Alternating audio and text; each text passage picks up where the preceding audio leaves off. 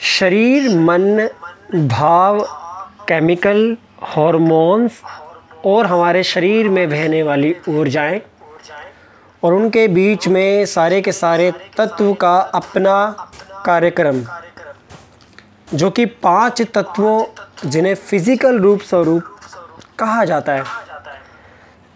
अग्नि, जल, वायु, पृथ्वी, आकाश ये सब के सब पाँच तत्व, जल, वायु, अग्नि, पृथ्वी, आकाश फ़िज़िकल तत्व ले लिए गए। मेटाफिजिकल में चेतना, जिसे आत्मा का रूप दिया गया, समय जो हमारे आसपास घटित हो रहा है, समय वो हमारे शरीर में नर्वस सिस्टम के रूप में हमारी चेतना का साथी बनकर, एक हमारे जीवन का लाइफ साइकिल जिसे हमने दिशा के रूप में जाना, एक फोकस कनेक्टेड जोन के रूप में जाना और इन सब के पीछे कहीं ना कहीं पे हमारे इस चेतना का प्रधान रूप स्वरूप था हमारा मन। हमारे शरीर में यह सब कॉन्शियस सुपर कॉन्शियस और सुप्त अवस्था अवस्था के अंदर रहने वाला हमारा मन है। और इसी के साथ साथ में हमारी लाइफ साइकिल के सारे के सारे तत्व कनेक्टेड होते चले गए और हमारे जीवन को संतुलित करने में मदद करते रहे। उन सभी का मुख्य आधार बिंदु है हमारी नाभि, नेवल। इस नाभि के आगे और पीछे सिर्फ़ एक ही बात है कि ये गर्भ में बच्चे को सारा पोषण प्रदान करती है, क्योंकि उस समय बच्चा मुँह से नहीं, माँ की गर्भनाल के ज़रिए सारा पोषण प्राप्त करता है और यही उसे पूरे नौ महीने के अंतराल तक संभाले रखती है, पोषित करती है। और इसी के साथ उसके पूरी जीवनचर्या के हर एक हिस्से का रूप, रंग, उसकी काया, उसके केमिकल, उसके शरीर के आंतरिक रचना, उसकी संरचना, उसके शरीर के ऑर्गन की कार्यप्रणाली सब इसी से बनती है। अब धीरे धीरे बात आती है कि क्या इन सबसे हमारे आने वाले जीवन का कोई हिस्सा जुड़ा हुआ है। जन्म लेने के तुरंत बाद पेट से इस नाभि का कनेक्शन बच्चे का काट दिया जाता है। क्योंकि अब वो इस दुनिया में आ चुका है, अब उसका कनेक्शन इस फ़िज़िकल एक्चुअल फ़िज़िकल वर्ल्ड के साथ हो चुका है।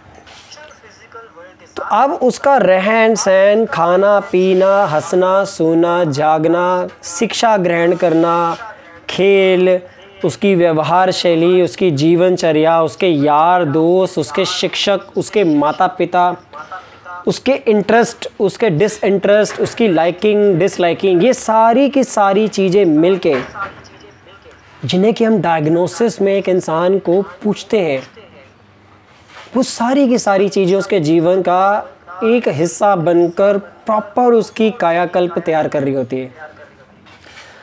ढंग से रहन सहन, ना खाना पीना इमोशनली डिस्टर्बेंस और लाइफ साइकिल में अत्यधिक तनाव भरी ज़िंदगी जीने वालों की नाभि अक्सर डिस्टर्ब रहती है।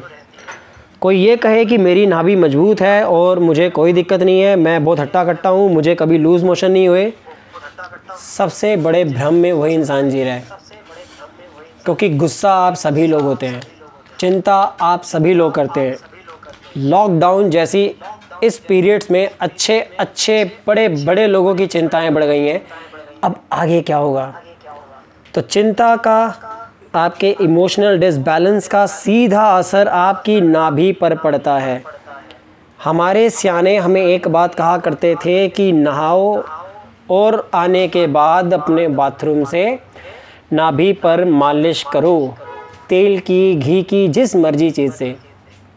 वो इसलिए क्योंकि आपका शरीर ठंडक और गर्मी के इस केमिकल बैलेंसिंग प्रोसेस से बाहर आया है और उस दौरान आपकी जन्म जननी ऊर्जा जो कि नाभि में संतुलित होती है, उसको लुब्रिकेट करके उसके सराउंडिंग में बहने वाली रचनात्मक क्रिएटिविटी को पूरी बॉडी में बह जाने दीजिए। उसके लिए मसाज के लिए प्रावधान तैयार कीजिए। आप नाभि पर मसाज करो। नाभि का जुड़ाव आपके चेहरे से है। जैसी आपकी नाभि की ऊर्जा, वैसा आपका चेहरा और उसके अंदर उसके सोचने, समझने की, कार्य करने की प्रणाली। जिनकी नाभि की ऊर्जा असंतुलित रहती है। उन लोगों की थॉट प्रोसेस जो है वो नकारात्मक हो जाती है। और उनकी जो थिंकिंग प्रणाली होती है वो नकारात्मक छवि वाली बन जाती है। अगर इस दौरान उन्हें कोई अच्छा टीचर, शिक्षक या गुरु ना मिले तो यह इंसान नकारात्मकता के दौर में जाते जाते जाते धीरे धीरे विध्वंसक रूप अपना लेता है। आने वाले समय में उसके शरीर में विभिन्न तरह की समस्याएँ जन्म ले लेती हैं। आप इस पिक्चर के माध्यम से समझ सकते हैं कि हमारा ये जो शरीर है इसमें नाभि एग्जैक्ट सेंटर है। और जब नाभि में ऊर्जा की गड़बड़ी रिलेटेड ऑर्गन से जुड़ी हुई होती है, जिसमें कि एक इंसान के शरीर के अंदर और बाहर की समस्याएँ जुड़ जाती हैं धीरे धीरे शरीर में विभिन्न रूपों में वो नज़र आती हैं। तो ये जो सर्कल दिखाया गया है, दरअसल इसी सर्कल की मसाज करने की बात हमारे बड़े बूढ़ों ने जिन्हें हमने गवार कह के आज एक दर किनारे कर दिया, वो हमें सिखाते थे। अब जब नाभि किसी भी जोन में खिसक जाए, यानी कि ऊर्जा का प्रवाह किसी एक हिस्से में जाके अटक जाए, फिर देखिए, गाड़ी की ब्रेक्स अगर ठीक होंगी तो गाड़ी संतुलित चल पाएगी। आप जितनी मर्ज़ी स्पीड में ले जाओ, उसे आप एक ब्रेक लगाओगे और रुक जाएगी। लेकिन अगर उसकी ब्रेक ख़राब होंगी तो आप स्पीड बढ़ाने से घबराओगे। अगर आप लोगों ने बचपन में साइकिल सीखी है तो ये वाली बात उस अनुभव से मैं कह रहा हूँ, क्योंकि आप साइकिल तभी स्पीड में चलाते थे जब आपकी ब्रेक्स अच्छी होती थी। आप तभी उसे एक्शन में, उसके ऊपर स्टंटबाजी करने में या हर तरीके के रोल्स करने में, हाथ छोड़ के चलाने में तभी सक्षम होते थे जब उसके ब्रेक और उसके हैंडल की कमांड आपके लिए अच्छी और एकदम परफेक्ट होती थी। अगर उसका हैंडल जरा सा भी गड़बड़ हो, या उसकी ब्रेक में ज़रा सी भी गड़बड़ी हो तो आप भूल कर भी कोई भी गलत हरकत चलाने के दौरान नहीं करते थे, क्योंकि आप जानते थे आप गिर सकते हैं। और वही सारे रूप प्रतिरूप आज हमारे शरीर में, हमारे इमोशन केमिकल जीवन शैली के अंदर हर वो चीज़ जिससे हम डायग्नोसिस करते हैं, वो सारी चीज़ें इसके अंदर आ जाती हैं। अगर नाभि नीचे वाले हिस्से की तरफ़ जाएगी, अब मैं ये तीनों हिस्से ले रहा हूँ तो आपको पता है हमारी नाभि के नीचे आती है हमारी छोटी आंत की डिसेंडिंग कॉलोन हमारे urinary bladder uterus ovaries fallopian tube prostate gland और अगर बात करी जाए तो हमारा एनस वाला एरिया और मूत्र मार्ग यूरेथ्रा ये सारे के सारे पोर्शन आ जाते हैं। जब भी कभी नाभि का प्रभाव नीचे की तरफ़ ऊर्जा के रूप में चला जाता है, इसे कहते हैं नाभि का गिरना। और इस नाभि के गिरने के उपरांत एक इंसान को नीचे वाले हिस्से में अपने भारीपन रहता है। अब ये लाइफ साइकिल लाइफ स्टाइल और उसके काम करने के तरीक़ों की वजह से है। जो लोग झुककर बैठते हैं, उनकी नाभि धीरे धीरे आगे जाके ऊर्जा के रूप से कमज़ोर हो जाती है। ध्यान रखिए, नाभि चीर फाड़ करके देखने के बाद अंदर कोई ऑर्गन नहीं है, ऐसा साइंटिफिकली प्रूफ हुआ है। लेकिन विज्ञान और वैज्ञानिक इस बात को प्रूफ के रूप में मानते हैं कि अगर किसी के पेट में गैस ज़्यादा बन रही है तो हम गोली देकर ठीक कर सकते हैं। लेकिन अगर किसी के पेट में दर्द है और उसे गैस भी नहीं है, और वो पेट में किसी एक ख़ास जगह पे दबाव महसूस कर रहा है तो वो यही कहकर लौटा देते हैं कि तुम्हारा साइकोलॉजिकल इफ़ेक्ट है, जाओ रेस्ट करो, ठीक हो जाओगे। अब क्योंकि उनकी किताबों में ये नहीं लिखा है कि नाभि नाम की कोई चीज़ होती है, आत्मा नाम की कोई चीज़ होती है तो उन्हें प्रैक्टिकल काम करना पड़ता है। लेकिन अंत में जब एक इंसान उनके हाथ से जाने वाला होता है, उसे वो संभाल नहीं पाते हैं, उसके शरीर में कुछ घटनाएँ गड़बड़ हो जाती हैं, तब वो घूम फिर के, घूम फिर के यही देखता है उसको डॉक्टर कहते हैं कि अब ईश्वर पर सब कुछ है। आप प्रार्थना कीजिए और इसका जीवन वो बचाएगा। हम सिर्फ़ करेंगे। तो असल में कहीं ना कहीं पे वो भी इंसान है तो वो भी जानते हैं कि हम अपने दिमाग से कहीं ज़्यादा बढ़कर हैं। अब आगे चलते हैं। अगर नाभि लेफ़्ट साइड में ज़्यादा की तरफ़ जाएगी तो लेफ़्ट साइड में हमारी स्प्लीन आती है, हमारा पेंक्रियाज आता है, जिसे डायबिटीज़ ग्लैंड कहा जाता है, और वो हमारे डाइजेशन को इम्प्रूव करने के लिए मेटाबॉलिक एक्टिविटीज़ को अच्छा और बेहतर बनाए रखने के लिए भी जूसेस देता है। वो गड़बड़ हो जाते हैं। जिन लोगों का डाइजेशन बचपन से गड़बड़ होता है और वो किसी भी समस्या से रिलेटेड दवाइयाँ खानी शुरू कर दें अगर तो उनको आगे जाके डायबिटीज़ की समस्या होनी तय है। और उस वजह से उनकी नाभि भी कमज़ोर हो जाती है, फिर बाकी की सारी प्रॉब्लम्स आनी शुरू हो जाती है। अब यही अगर नाभि की ऊर्जा का प्रवाह राइट साइड में रहेगा राइट साइड यानी कि हमारे शरीर की दाएँ बाजू की तरफ़, इस तरफ़ आता है आपका लिवर आपका राइट वाला फेफड़ा, आपकी right intestine ascending colon appendix और इसका प्रभाव जिस रूप में जिस तरफ़ पर ज़्यादा रहेगा तो वहाँ पर अनइजीनेस की फीलिंग रहेगी। अगर लोअर वार्मर यानी कि नाभि और उसके आसपास के हिस्से और नीचे की तरफ़ प्रेशर रहेगा तो कब्ज रिलेटेड डिसऑर्डर शुरू हो सकते हैं। और अगर प्रभाव एक इंसान का राइट साइड में नाभि से ऊपर की तरफ़ तो उसके लिवर रिलेटेड डिसऑर्डर शुरू हो सकते हैं। और अगर यही प्रेशर उसकी छाती की तरफ़ पड़ना शुरू हो जाएगा, जैसे कि चक्र के रूप में यहाँ पर दिखाया और समझाया गया है, तब यह जो प्रेशर है, ये राइट साइड के कंधे पर दबाव देती है। अब एक चीज़ देखिए, यहाँ जो कंधा दिखाया गया है, कई लोगों का कंधा दर्द होना शुरू हो जाता है। उन लोगों के कंधों में जकड़न आनी शुरू हो जाती है। इवन कंधा प्रोलैप्स हो जाता है। जिन लोगों के कंधे, खासकर राइट साइड में ज़्यादा डिस्टर्बेंस रहती है, उन लोगों का सबसे बड़ा उपचार यही है कि आप उनकी नाभि सबसे पहले चेक करें। और हो सकता है कि उस इंसान को लिवर का कोई दोष हो। अब वो लिवर फैटी हो सकता है लिवर में केमिकल डिसबैलेंसिंग हो सकती है, या लिवर का सिकोड़ना लिवर सिरोसिस क्रिटिकल कंडीशन की वजह से हो सकता है, या गैस का दबाव आपके राइट साइड में ज़्यादा हो सकता है। अब यही प्रभाव जब नाभि से सीधा ऊपर की तरफ़, यानी कि हमारे मुखमंडल की तरफ़ आना शुरू होता है तो सीधा प्रेशर पड़ता है इस वाले जोन पे। यहाँ पे सी वी फिफ्टीन और फोर्टीन आता है।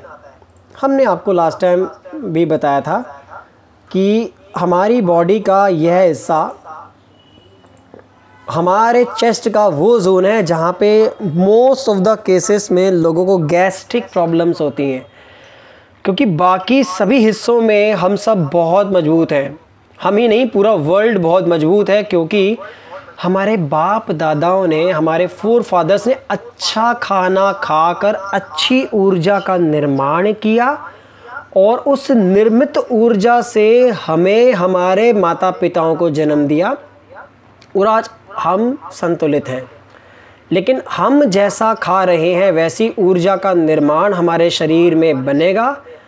यही हमारे शरीर के ऑर्गन की लगातार अंदर की केमिकल प्रोसेसिंग बना के उसके नए डीएनए का निर्माण करेगी और यही डीएनए की संरचना आफ्टर मैरिज एक पति पत्नी के मिलन के रूप में, बिंदु सूक्ष्म रूप में माता के गर्भ में चला जाएगा और वहाँ से एक नए जीव का निर्माण होगा।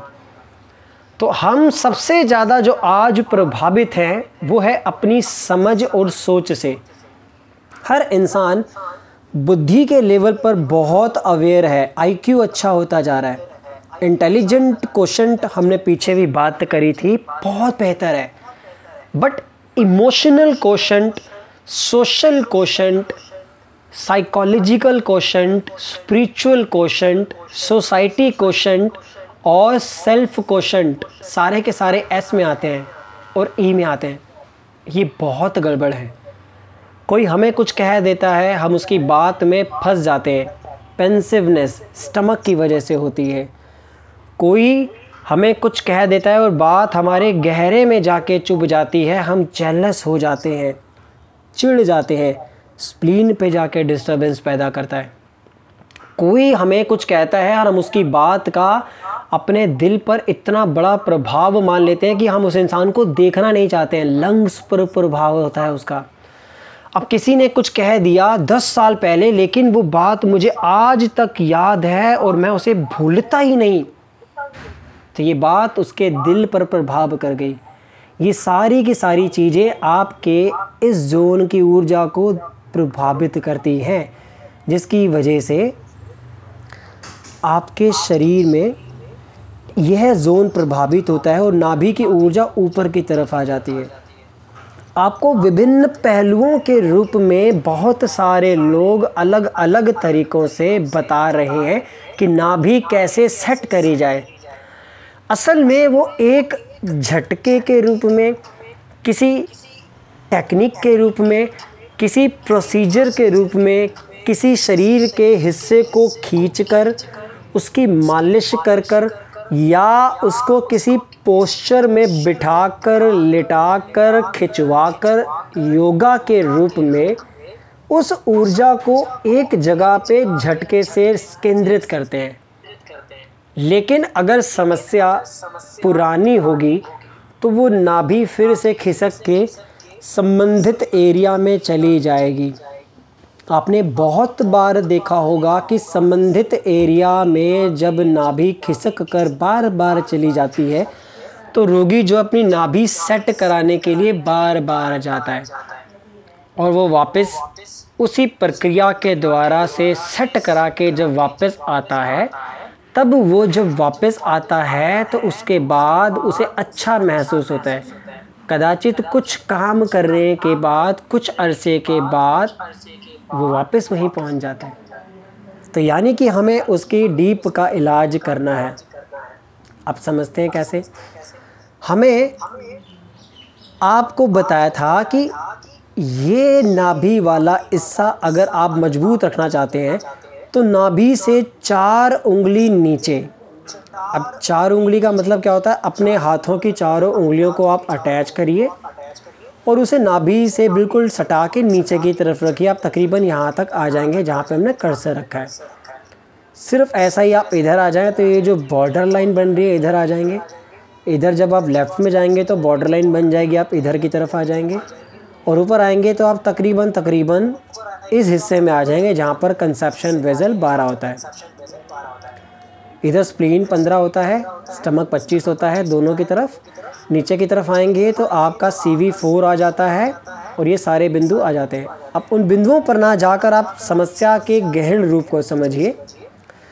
इस हिस्से पर जब आप लोग मसाज करते हैं तो वो कैसा भी भिन्न भिन्न अवस्थाओं का शारीरिक, मानसिक, आध्यात्मिक और व्यवहारिक इफ़ेक्ट हो। थॉट्स में इमोशंस में व्यवहार की गई प्रणाली के केमिकल डिसबैलेंसिंग में वो संतुलित होता है। तो सिर्फ़ मसाज करने से और सीधा बैठने मात्र से ये जब आप मसाज रोज़ करते हैं, आपकी नाभि मज़बूत होती है।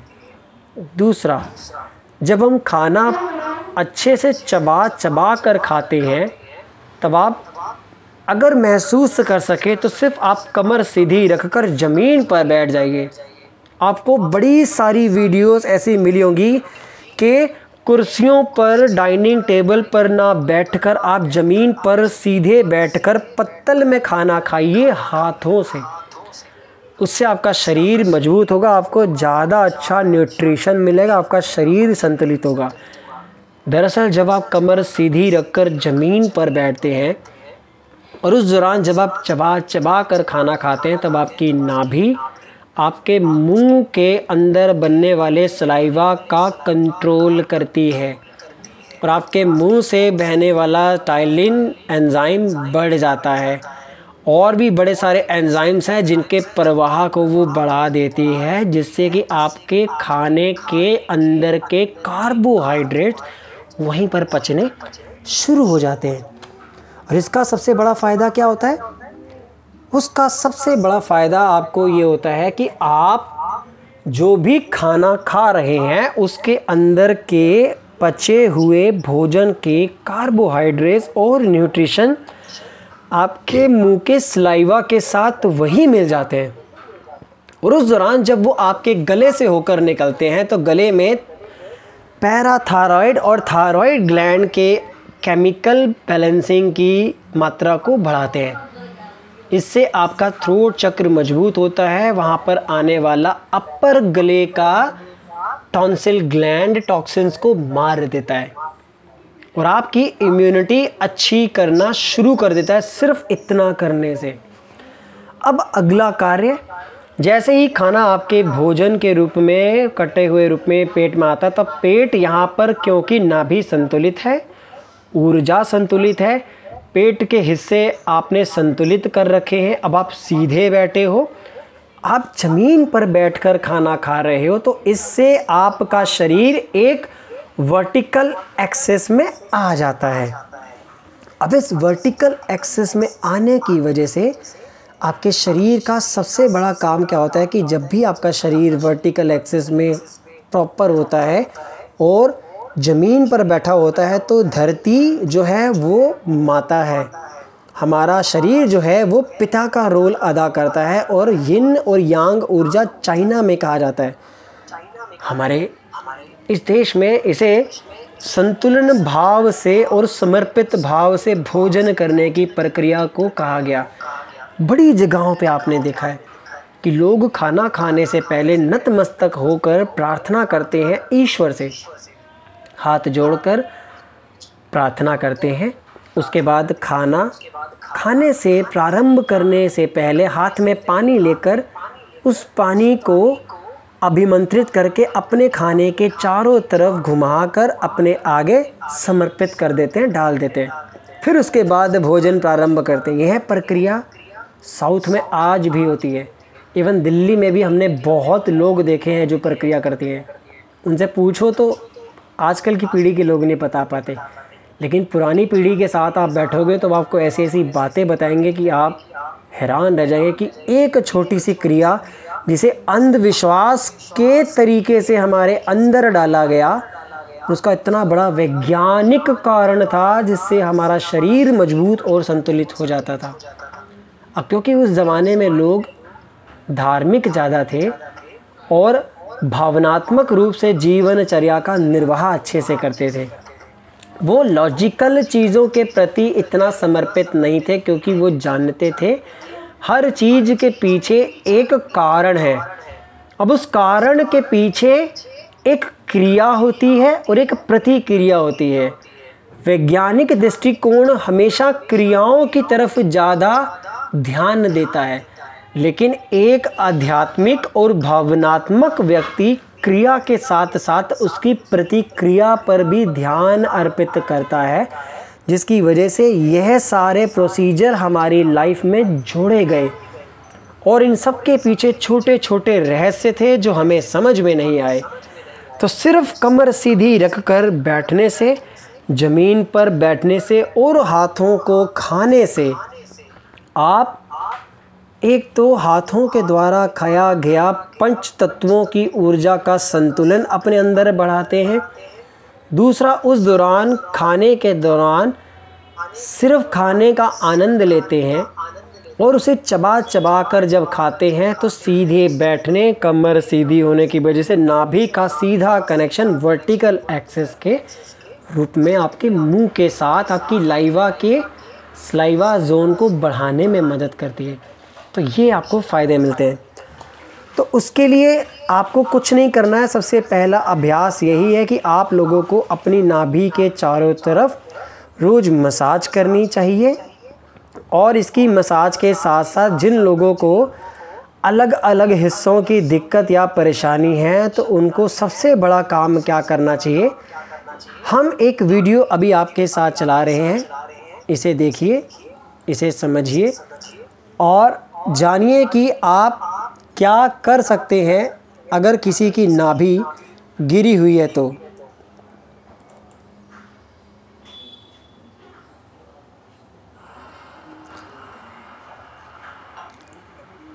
अब इस वीडियो में, इस वीडियो में बताया गया है कि कैसे मिडिल फिंगर आप लोग चेक करेंगे। पहला तरीका है दोनों मिडिल फिंगर के ऊपर मिडिल फिंगर रखिए। और उनको आप चेक करिए, क्या वो छोटी हैं, बड़ी हैं। चेक करने का तरीका क्या होता है कि जब आप छोटी, बड़ी फिंगर्स को देखते हैं तो उनमें आगे और पीछे आप ऊपर, नीचे रख के चेक कर सकते हैं। और एक तरीका ये भी है कि आप दोनों को इस तरीके से देख सकते हैं, हथेली के माध्यम से। तो अगर आपकी ये बीच वाली प्रणाली फिंगर्स को देखेंगे, ऊपर नीचे हो जाए, जो कि भारी काम करने वालों की और ज़्यादा झुकने वालों की और समय से भोजन प्रक्रिया का इस्तेमाल ना करने वालों की अक्सर हो जाती है। ये वाली लाइनें ऊपर नीचे तो ये समझना चाहिए कि ऊर्जा चक्र असंतुलित है। बड़ी सारी वीडियोस में बताया जाता है कि नाभि गिरी है, मैं पहले बता दूँ नाभि नहीं गिरी होती। ये बताता है कि ऊर्जा चक्र असंतुलित है आपकी नाभि का।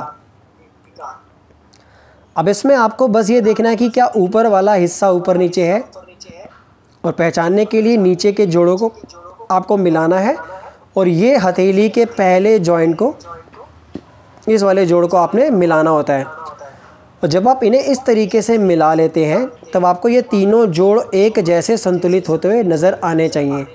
अगर ये छोटे बड़े हो जाएँ तो ये गड़बड़ का सूचक है जो कि ऊर्जा असंतुलित है। अब एक तरीका और देखिए, इसमें आपको अपने हाथों को जोड़ना है, नमस्कार की मुद्रा में, और उस दौरान आपको अपनी इंडेक्स फिंगर को और अपने हाथों को एकदम नमस्कार की मुद्रा में जोड़ लेना है, जैसा कि वीडियो में आप देख पा रहे हैं। और उसके बाद आप अपनी इंडेक्स फिंगर को वहाँ से हटाइए। अब आप देखेंगे कि आपकी मिडिल फिंगर ये एक दूसरे से अबर ऊपर आ जाए। अभी ये संतुलित में है। फिर से देखिए इस चीज़ को। अगर ये एक दूसरे के साथ एकदम सामने आ जाए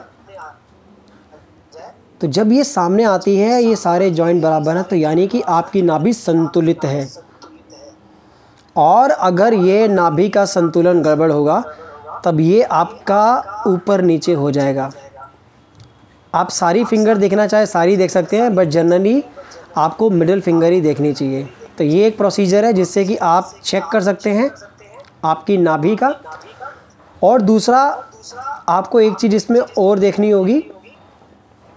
ये हम आपको इसी हाथ के ऊपर दूसरी वीडियो भी दिखा रहे हैं। अब इसमें आपको देखना है कि आपकी जो मिडिल फिंगर है, उसको आप पेन के माध्यम से चेक कर सकते हैं। क्या सभी को वीडियो नज़र आ रही है प्रॉपर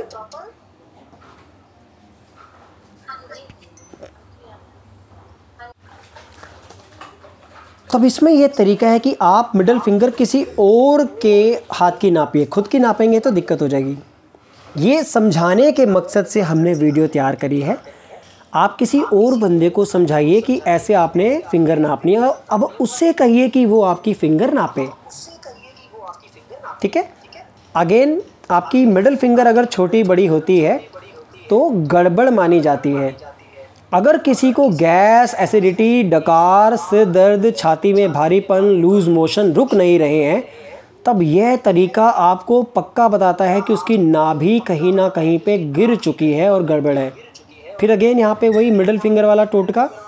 अब ज़रा इसे ध्यान से देखिए कि यहाँ पर जो बताया गया है, अगर आप ध्यान से देखेंगे तो मिडल फिंगर ऊपर और नीचे है। हाथों को जोड़कर आप लोग चेक कर सकते हैं कि क्या हाथ ऊपर नीचे हैं। मिडल फिंगर को देखा जाता है क्योंकि मिडल फिंगर सीधे आपकी नाभि से जुड़ी हुई है। ऐसे ही आपके पैर के अंगूठे और मिडल टो आपकी नाभि से डायरेक्ट जुड़े हुए होते हैं। तो आप क्या करेंगे अगर ये ऊपर नीचे हो जाएँ? अब देखिए, अगर ये राइट साइड का नीचे आ रहा है और ये लेफ़्ट साइड को ऊपर जा रहा है तो अब सीधे शब्दों में कहा जाए तो शरीर का एक हिस्सा प्रभावित है। मैं यहाँ पर ये नहीं बोलूँगा कि कौन सा प्रभावित है, क्योंकि वो आफ्टर डायग्नोसिस ज़्यादा अच्छा हम चेक कर सकते हैं। आप कभी भी किसी रोगी की उम्र के हिसाब से और उसके शारीरिक बलता, यानी कि उसका शरीर के गठन के हिसाब से, वो महिला है या पुरुष है, बच्चा है या बुज़ुर्ग है, उसके रूप, उसके शरीर और उसके शारीरिक क्षमता, उसके हाव भाव उसके प्रॉपर डायग्नोसिस के बाद ही जज कर पाएँगे कि उसका शरीर कैसा है और नाभि का असंतुलन कहाँ है। क्योंकि तो कई लोग आपको बताएँगे कि मुझे छाती में भारीपन है मोशन लूज है। कई लोग आपको बताएँगे कि मुझे पेट में दर्द है और खाने का मन नहीं कर रहा। कई लोग आपको बताएँगे कि मैं जब पानी पीता हूँ तो मेरा पेट भारी हो जाता है। मैं जब कुछ खाता हूँ तो मेरा पेट भारी हो जाता है। यह बता रही है कि नाभि के आसपास और पेट में गैस बढ़ी है, जो कि असंतुलन है नाभि चक्र की।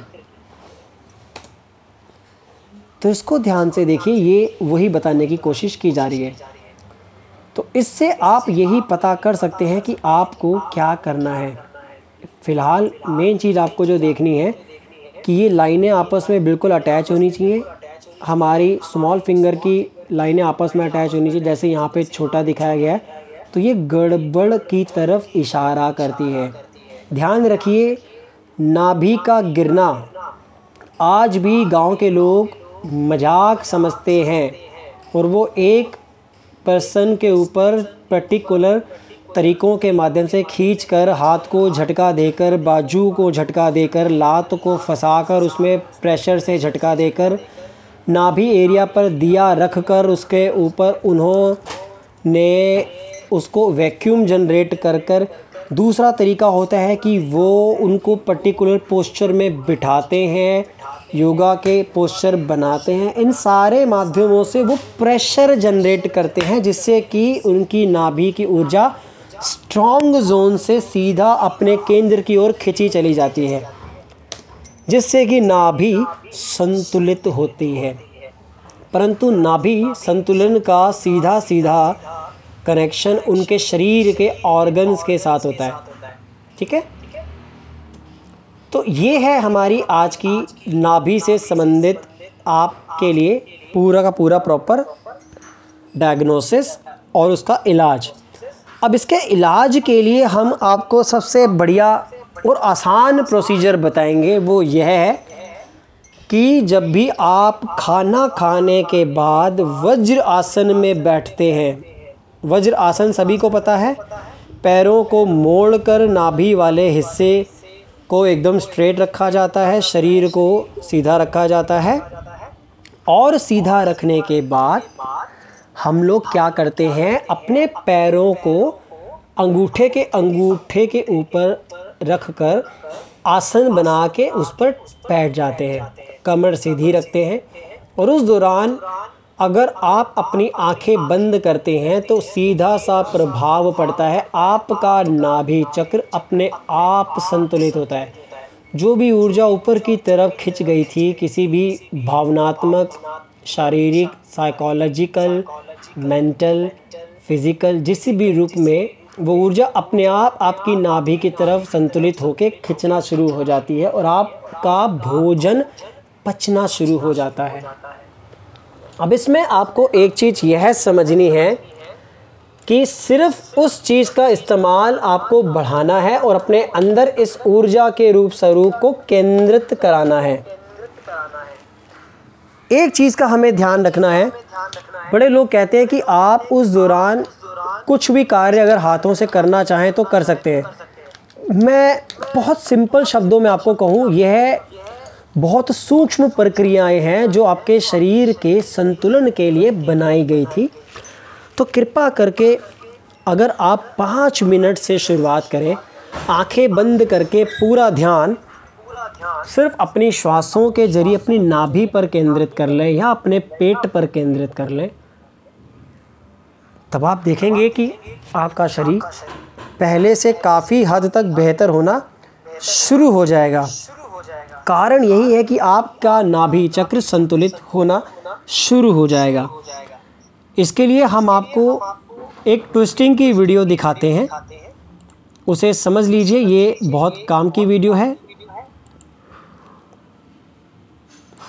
अब इसमें आपको एक चीज़ यह भी समझनी है कि जब भी हम अपने शरीर में ऊर्जा के असंतुलन की तरफ़ जाते हैं, तब ज़्यादातर आपके साथ क्या होता है? आपकी नाभि जब भी गिरती है, तब आपको यह एक मेथी की रिंग बनाने का अभ्यास आपको बताया जा रहा है। इसमें आप मेथी के दाने ले सकते हैं। और उन मेथी के दानों को आप किसी भी रूप या पेंसिल से या जिम्मी अगर आपके पास है, जैसे कि ये आपको दिखाई जा रही है। ये हमारे पास प्लास्टिक की जिम्मी होती है, कईयों के पास स्टील की जिम्मी होती है, वो कोई भी इस्तेमाल कर सकता है। आप पेन भी ले सकते हैं, वो किसी भी कंपनी का हो, वो चलेगा। मेथी के दाने आपको लेने हैं और उन्हें एकदम ऐसे स्ट्रेट लाइन में लेके आना है। आप उन्हें किसी के भी साथ लेके आ सकते हैं।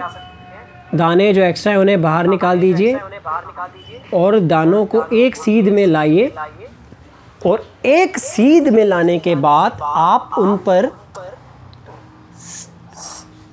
टेप आती है। डॉक्टर की सर्जिकल टेप कहा जाता है। हाफ़ इंच की।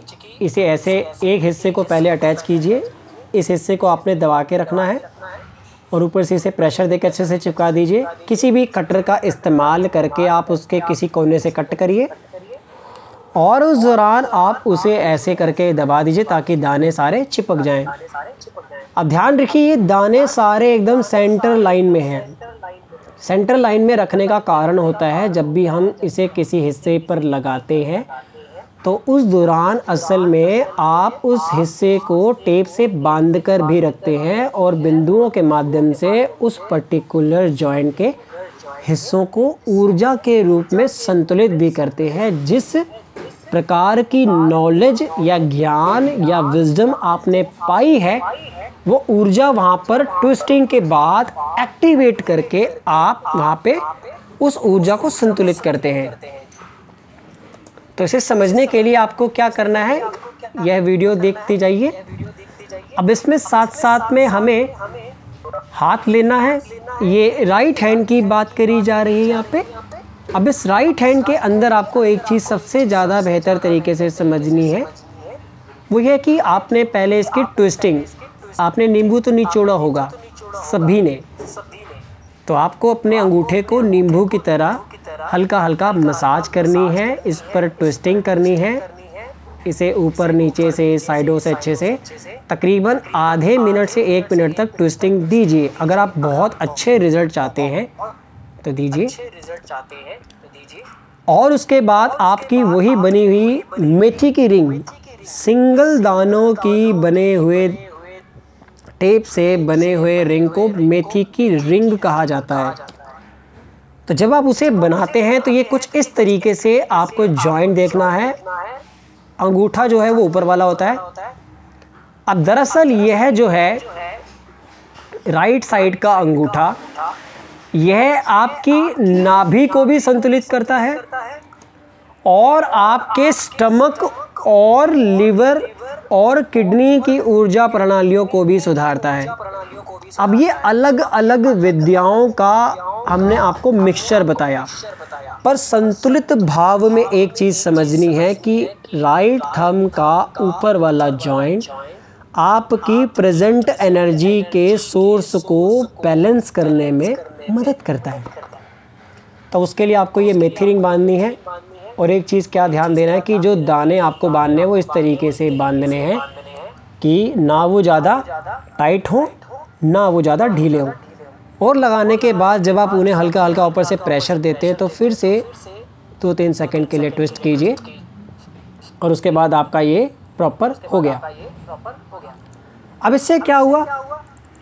यह आपने जब एक पर्टिकुलर व्यक्ति के हाथ पर बाँध दिया, तब उसके डाइजेशन की जो गड़बड़ियाँ हैं, वो बहुत हद तक संतुलित होना शुरू हो जाएँगी। और यह जो नाभि के चक्र की ऊर्जा ऊपर नीचे की तरफ़ बहना शुरू हुई थी, यह अपने आप संतुलन की तरफ़ आएगी। ध्यान रखिए साथ में आप लोगों ने नहाने के बाद नाभि वाले हिस्से पर मसाज ज़रूर बतानी है।